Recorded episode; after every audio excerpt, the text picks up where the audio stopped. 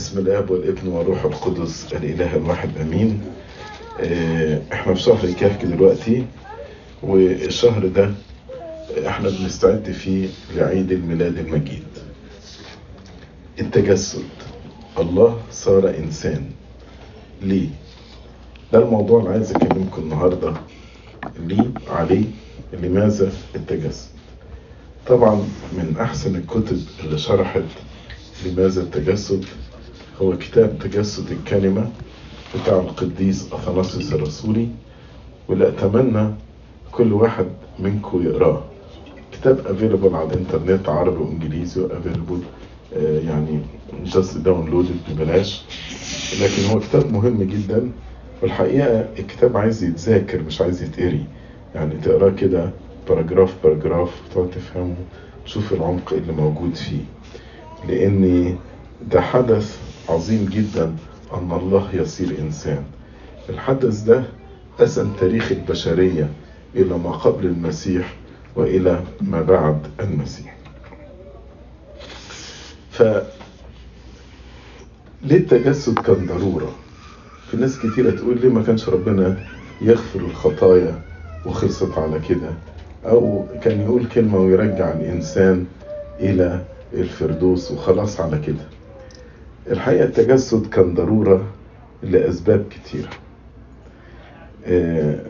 أول سبب إن بعد السقوط الخليقة كلها فسدت. الخليقة كلها فسدت. زي ما معلمنا بولس الرسول بيقول في روميا إصحاح 8 إن الخليقة كلها تئن وتتمخض من عبودية الفساد. في روميا 8 في عدد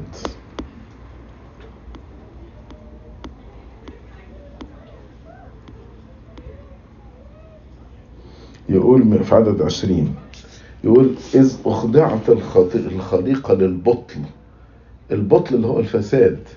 والفساد ده يعني معناها الخطيئة الخليقة دي هتنتهي. ليس طوعا بل من أجل الذي أخطأها على الرجاء لأن الخليقة نفسها أيضا ستعتق من عبودية الفساد إلى حرية مجد أولاد الله.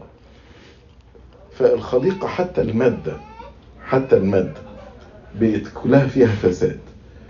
عشان كده لما ربنا جه واخد جسد مادي وتعامل مع المادة يعني اخد الخبز والسمك وصلى عليه وباركه.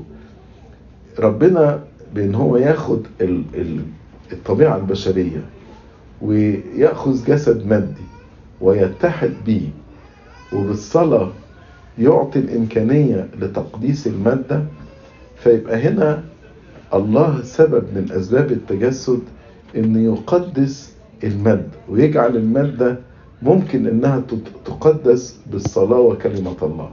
زي ما بولس الرسول بيقول في رسالته لتيموثاوس كل شيء يتقدس بالصلاة وبكلمة الله. عشان كده مثلا قبل ما بناكل بنصلي علشان هذه المادة اللي فسدت تأخذ بركة وتتقدس. قبل ما تشرب كوباية مية بترشم عليها الصليب وتشرب عشان تتقدس. قبل ما بتلبس ثيابك بترشم عليها الصليب وبتلبسها. مثلا في المعمودية قبل ما بنلبس بنلبس الولاد الثياب الجديدة بناخد الثياب كلها وبنباركها ونرشم عليها علامة الصليب وهكذا. فكل شيء بيتقدس بالصلاة وكلمة ربنا. الناس لما تاخد بيت جديد في صلاة اسمها صلاة تبريك المنازل. تقول ابونا تعالى عشان تصلي لي في البيت. ناس تجيب عربية جديدة تقول ابونا تعالى صلي لي عليها. دي مش دروشة. لا المادة محتاجة تقديس وكل شيء يتقدس بالصلاة وبكلمة الله. فتجسد الله واتحاده بالمادة بجسد مادي وأيضا إن هو تعامل مع المادة في حياته على الأرض 30 سنة أو 33 سنة اللي عاش على الأرض دي فهو قدس المادة وأعطى للمادة إمكانية إنها تبقى مقدسة لأن هو ربنا يسوع المسيح تعامل معها كنا اتكلمنا على فساد المادة فالفساد الأهم منه اللي هو فساد الطبيعة البشرية. الطبيعة البشرية كلها فسدت بسبب الخطية. فأيضا تجسد الله جه علشان يعالج هذه الطبيعة البشرية التي فسدت. في تطاكية يوم الخميس في التسبيحة بنقول للعذراء مريم كل عجينة البشرية أعطيتها بالكمال لله الخالق. فربنا خد بشريتنا بكمالها. خد بشرية كاملة جسد ونفس وروح. جسد ونفس وروح. علشان يحرر هذه الطبيعة البشرية من الفساد. ولما أنا أتحد بالمسيح طبيعتي تتحرر من الفساد أيضا. وده اللي بيحصل في مياه المعمودية. في مياه المعمودية إحنا بنولد خطاة وبنولد بطبيعة فاسدة. فبنيجي في المياه المعمودية وهذه المية خدت قوة إزاي؟ بالصلاة وكلمة الله. ما المية دي مادة زي النقطة الأولى اللي قلناها. لكن لما بنصلي عليها ونقرأ عليها كلمة ربنا تتقدس هذه المياه. وتعطي هذه المياه تأخذ قوة لكي ما تلد أولادا لله. فلما نجيب الإنسان اللي هيتعمد ونغطسه في مية المعمودية اللي بيحصل إن الإنسان العتيق الإنسان الفاسد ده بيموت في مية المعمودية. تماما. وبيدفن. وبعدين بيقوم خليقة جديدة. خليقة جديدة. فيبقى ربنا جه علشان يعالج هذه الطبيعة البشرية. بعد ما إحنا بنبقى خليقة جديدة أنا مازال عندي حرية إرادة فممكن أعمل خطية. فلو عملت خطية طب إزاي تتجدد الطبيعة البشرية مرة تاني؟ بتتجدد بالأعتراف والتوبة والتناول. لما الإنسان بيقدم توبة وبيعترف بخطيته وبيتناول بتتجدد فيه الطبيعة الجديدة. آه علشان كده الطبيعة الجديدة بنرمز لها بالثياب البيضاء. علشان كده لما في سفر الرؤيا لما شاف ناس ماشية في ثياب بيض قال من هؤلاء؟ قال هؤلاء الذين غسلوا ثيابهم في دم الخروف. يعني الثياب اتسخ ولكن غسلوها في دم الخروف. ثالث حاجة يبقى إحنا قلنا حاجة تقديس المادة. تاني حاجة علاج الفساد. اللي في الطبيعة البشرية. ثالث حاجة هزيمة الخطية بالجسد. هزيمة الخطية في الجسد. ربنا يسوع المسيح أخذ جسد بشري كامل أخذ طبيعة بشرية كاملة وعاش حياته على الأرض لم يصنع ولا خطية. زي ما بنقول شبهنا في كل شيء ما خلا الخطية وحدها يبقى هنا ربنا أعطى الإمكانية لهذا الجسد البشري لهذه الطبيعة البشرية إنها تستطيع أن تنتصر على الخطية وتستطيع أن تعيش الطبيعة البشرية دون أن تخطئ. ده لو حصل اتحاد كامل بالله. وزي ما القديس يوحنا يقول المولود من الله لا يخطئ. لأن ابن الله لم يخطئ. فلو أنا اتحدت بالله أيضا تأخذ هذه الإمكانية النصرة على الخطية ولكن أحيانا بسبب ضعفنا وميولنا وبسبب حرية إرادتنا بنرجع تاني ونخطئ. ولكن الله من محبته أعطانا سر التوبة والإعتراف والتناول عشان حتى إن أخطأ أحد فلنا شفيع عند الله الآب يسوع المسيح زي ما القديس يوحنا ذكر في رسالته الأولى. ربنا هزم الخطية في الجسد وهزم إيه تاني في الجسد؟ هزم الموت في الجسد. هزم الموت في الجسد. يعني إيه هزم الموت في الجسد؟ الله غير مات.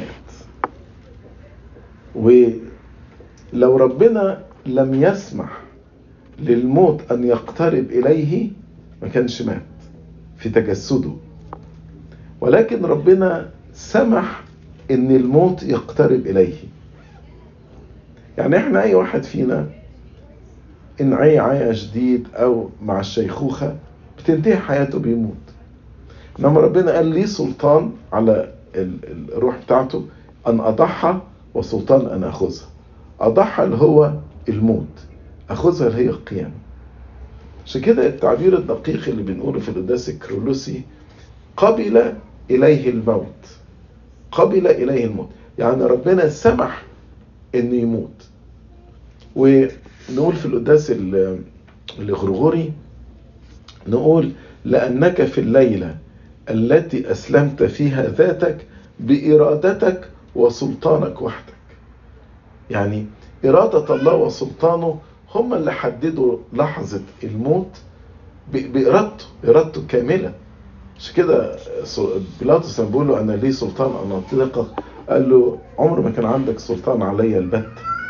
أنا لي سلطان أن أضحى ولي سلطان أن أخذها طب ربنا ليه قبل الموت في الطبيعة البشرية دي؟ علشان يهزم الموت بقيامته. وده لحن خرسوس أنستي اللي بنقوله طول فترة الخمسين. وبموته داس الموت وأعطى الذين في القبور الحياة الأبدية. فربنا هزم الموت في الطبيعة دي. علشان كده إحنا لما بنموت هنقوم. طب هنقوم إزاي؟ لاننا من قيامة المسيح. لأن ربنا هزم الموت في الطبيعة البشرية فصار للطبيعة البشرية إمكانية القيامة والخلود مع الله. أعطى الذين في القبور الحياة الأبدية.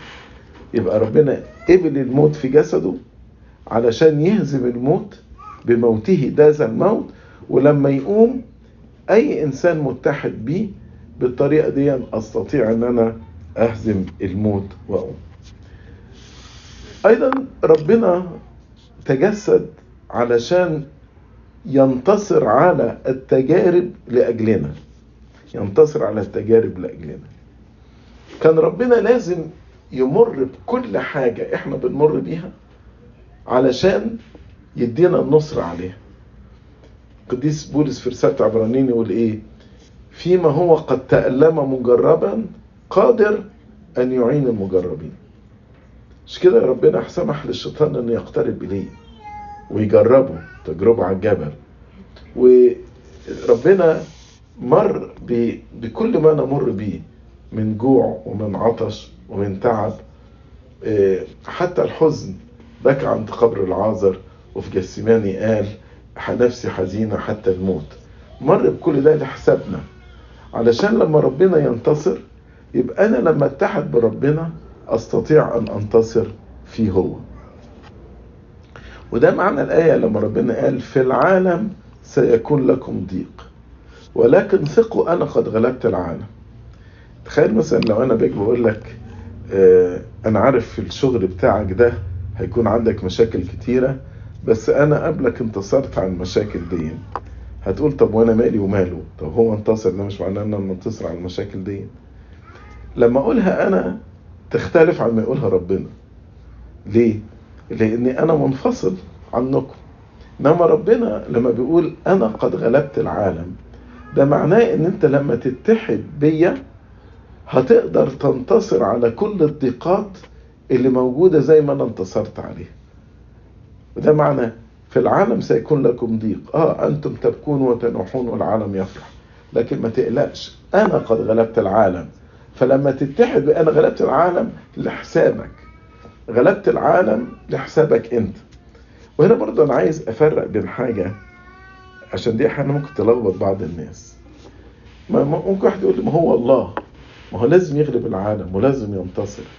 بس أنا بتكلم على الله الذي صار إنسان الذي أخذ طبيعتنا الكاملة طبيعتنا البشرية الكاملة علشان فيها يهزم الموت يهزم الخطية ينتصر على التجارب يعالج الفساد يقدس المادة بالطريقة دي ربنا عمل كل ده لحسابي أنا. فأنا أول ما اتحد بربنا وأبقى معاه بالطريقة دي كل النصرة بتاعته بقت نصرتي أنا. كل ال ال ال اللي ربنا عمله ده معمول لحسابي أنا. فبقي أنا ليا أكسس ليه ليا إن أنا أستطيع إن أنا أنتصر على كل الأمور اللي انتصر ربنا عليها. وإلا إيه معنى الآية؟ في العالم سيكون لكم ضيق لكن ثقوا أنا قد غلبت العالم. ومساعدة ربنا لينا ليس مساعدة من الخارج. يعني زي مثلا آه، واحد كده أنا أعرفه بيتوسط لي فبيحل لي مشاكلي. أحيانا كده فكرة ربنا إن هو بيساعدني كده من الخارج يعني قوة خارجية بتساعدني. الحقيقة هي مش كده. هي الاتحاد بالله. ودي أهمية التناول لأن التناول بيديني الاتحاد بالله. فأنا لما أبقى متحد بالله هبقى واحد فيه. وطالما أنا واحد فيه يبقى نصرته بقت هي النصرة بتاعتي. وأيضا زي ما اتكلمنا عن النصر على التجارب أيضا النصر على الشيطان. ربنا هزم الشيطان وربنا قيد الشيطان. عشان كده قال الذين في يدي لا يستطيع الشرير أن يمسهم. لو أنا في إيد ربنا ومتحد معاه الشيطان ما يقدرش يقرب مني. لا يستطيع يقترب لأنه لو قرب مني يبقى بيقرب من مين؟ من المسيح. لكن لو أنا منفصل عن ربنا يقدر يقرب مني ويقدر يهزمني. لكن طالما أنا متحد في السيد المسيح لا يستطيع الشيطان أن يقترب مني. ولو تجرأ واقترب مني أنا بالمسيح اللي أنا متحد معاه أستطيع إن أنا أهزم الشيطان. وده المرد اللي بنقوله طول أسبوع الالام في اعاده الصليب يا رب يسوع المسيح يا من صلبت على الصليب اسحق الشيطان تحت أقدامنا. اسحق الشيطان تحت أقدامنا. ما أنت يا رب اسحقت الشيطان وأنت قيدت وانتصرت عليه. عشان كده أنا لما أكون متحد بيك أنا يا رب أستطيع إن أنا أسحق الشيطان أيضا زي ما أنت انتصرت عليه. النقطة اللي بعد كده خلاص الذين في الجحيم. كان في ناس قبل سيد المسيح بعد ما الفردوس اتقفل ناس يعني عاشوا بحياة البر. بس طبعا البر نسبي يعني شوف مثلا داود له أخطاء كتيرة ولكن يعتبر بار لو قلنا بالمقارنة للباقيين يعتبر بار. وأيضا كان يحيا حياة التوبة. لكن كانت خطيته ما اتغفرتش غير بالصليب. عشان كده لما مات راح الجحيم. وكل الأبرار في العهد القديم إبراهيم وإسحاق ويعقوب وأرميا وحسقيال ودانيال والثلاث فتية كله راح الجحيم. وكانوا منتظرين مخلص ينقلهم من الجحيم إلى الفردوس. فكان ربنا لازم يذوق الموت. وينزل إلى الجحيم علشان من له سلطان إنه يكسر أبواب الجحيم؟ من له سلطان إنه يدخل إلى الجحيم علشان يحرر النفوس دي؟ أنتوا عارفين ربنا مرة قال مثل قال ما يستطيع لا يستطيع أحد أن ينهب بيت القوي إلا إن يربط القوي اولا وبعد بعد ذلك ينهب امتعته مين القوي في المثل ده؟ الشيطان. فكان ربنا لابد أن يربط الشيطان اولا وده اللي حصل على الصليب. وراح نزل بيت القوي اللي هو الجحيم وراح كلمة ينهب أمتعته يعني يخلص الأرواح اللي كانت في الجحيم. الشيطان ما يقدرش بقى يقف هنا ده, ده رب المجد نفسه. فنزل إلى الجحيم مش كده الكنيسة تقول سبى سبيا. أخذ كل الناس اللي كانوا مسبيين أخذهم وراح نقلهم إلى فردوس النعيم. وفتح باب الفردوس. باب الفردوس كان مغلق. طيب وربنا داخل الفردوس. حد يقدر يقفل الباب قصاد قصاد السيد المسيح؟ استحالة إن ربنا حد يقفل الباب قصاد السيد المسيح باب الفردوس. ومن هنا جت تمثيليه اللي بنقولها من هو هذا ملك المجد؟ هو الرب القدير العظيم القوي في الحروب هذا هو ملك المجد. معقولة الملائكة هتفضل قافلة باب الفردوس قصاد المسيح؟ فأول ما المسيح طلع بالأرواح اللي واخدها من الفردوس أبواب الفردوس اتفتحت فدخل المسيح وكل الأرواح دي دخلت معاه. ما قدرش يقول الأرواح ما تخشش. الملائكة ما قدروش لأنه داخلين في المسيح. داخلين متحدين في المسيح. وكلمة في المسيح دي اللي بولس الرسول استخدمها كتير لما يقول أقامنا معه وأجلسنا معه في السماويات. يعني إيه أقامنا معه يعني إيه أجلسنا معه في السماويات؟ ما هو بالطبيعة البشرية قام فأنا لو متحد بالمسيح هبقى قمت مع المسيح. هو بالطبيعة البشرية صعد إلى السماء. وبالطريقة دي أنا أقدر أدخل إلى السماء. ودي تخليني أتكلم عن النقطة اللي بعدها مش بس فتح باب الفردوس إنما فتح أيضا السماوات لنا. السماوات فتحها لنا. آه، بولس الرسول لما يتكلم على دخول المسيح للسماء يقول كسابق لنا. كسابق. يعني إيه كسابق؟ اسم سبت الفرح فيها جملة يعني كتير ما بناخدش بالنا منها. الجملة بيقول إيه؟ إنه دخل إلى السماوات الموضع الذي لا تدخل إليه أي طبيعة بشرية.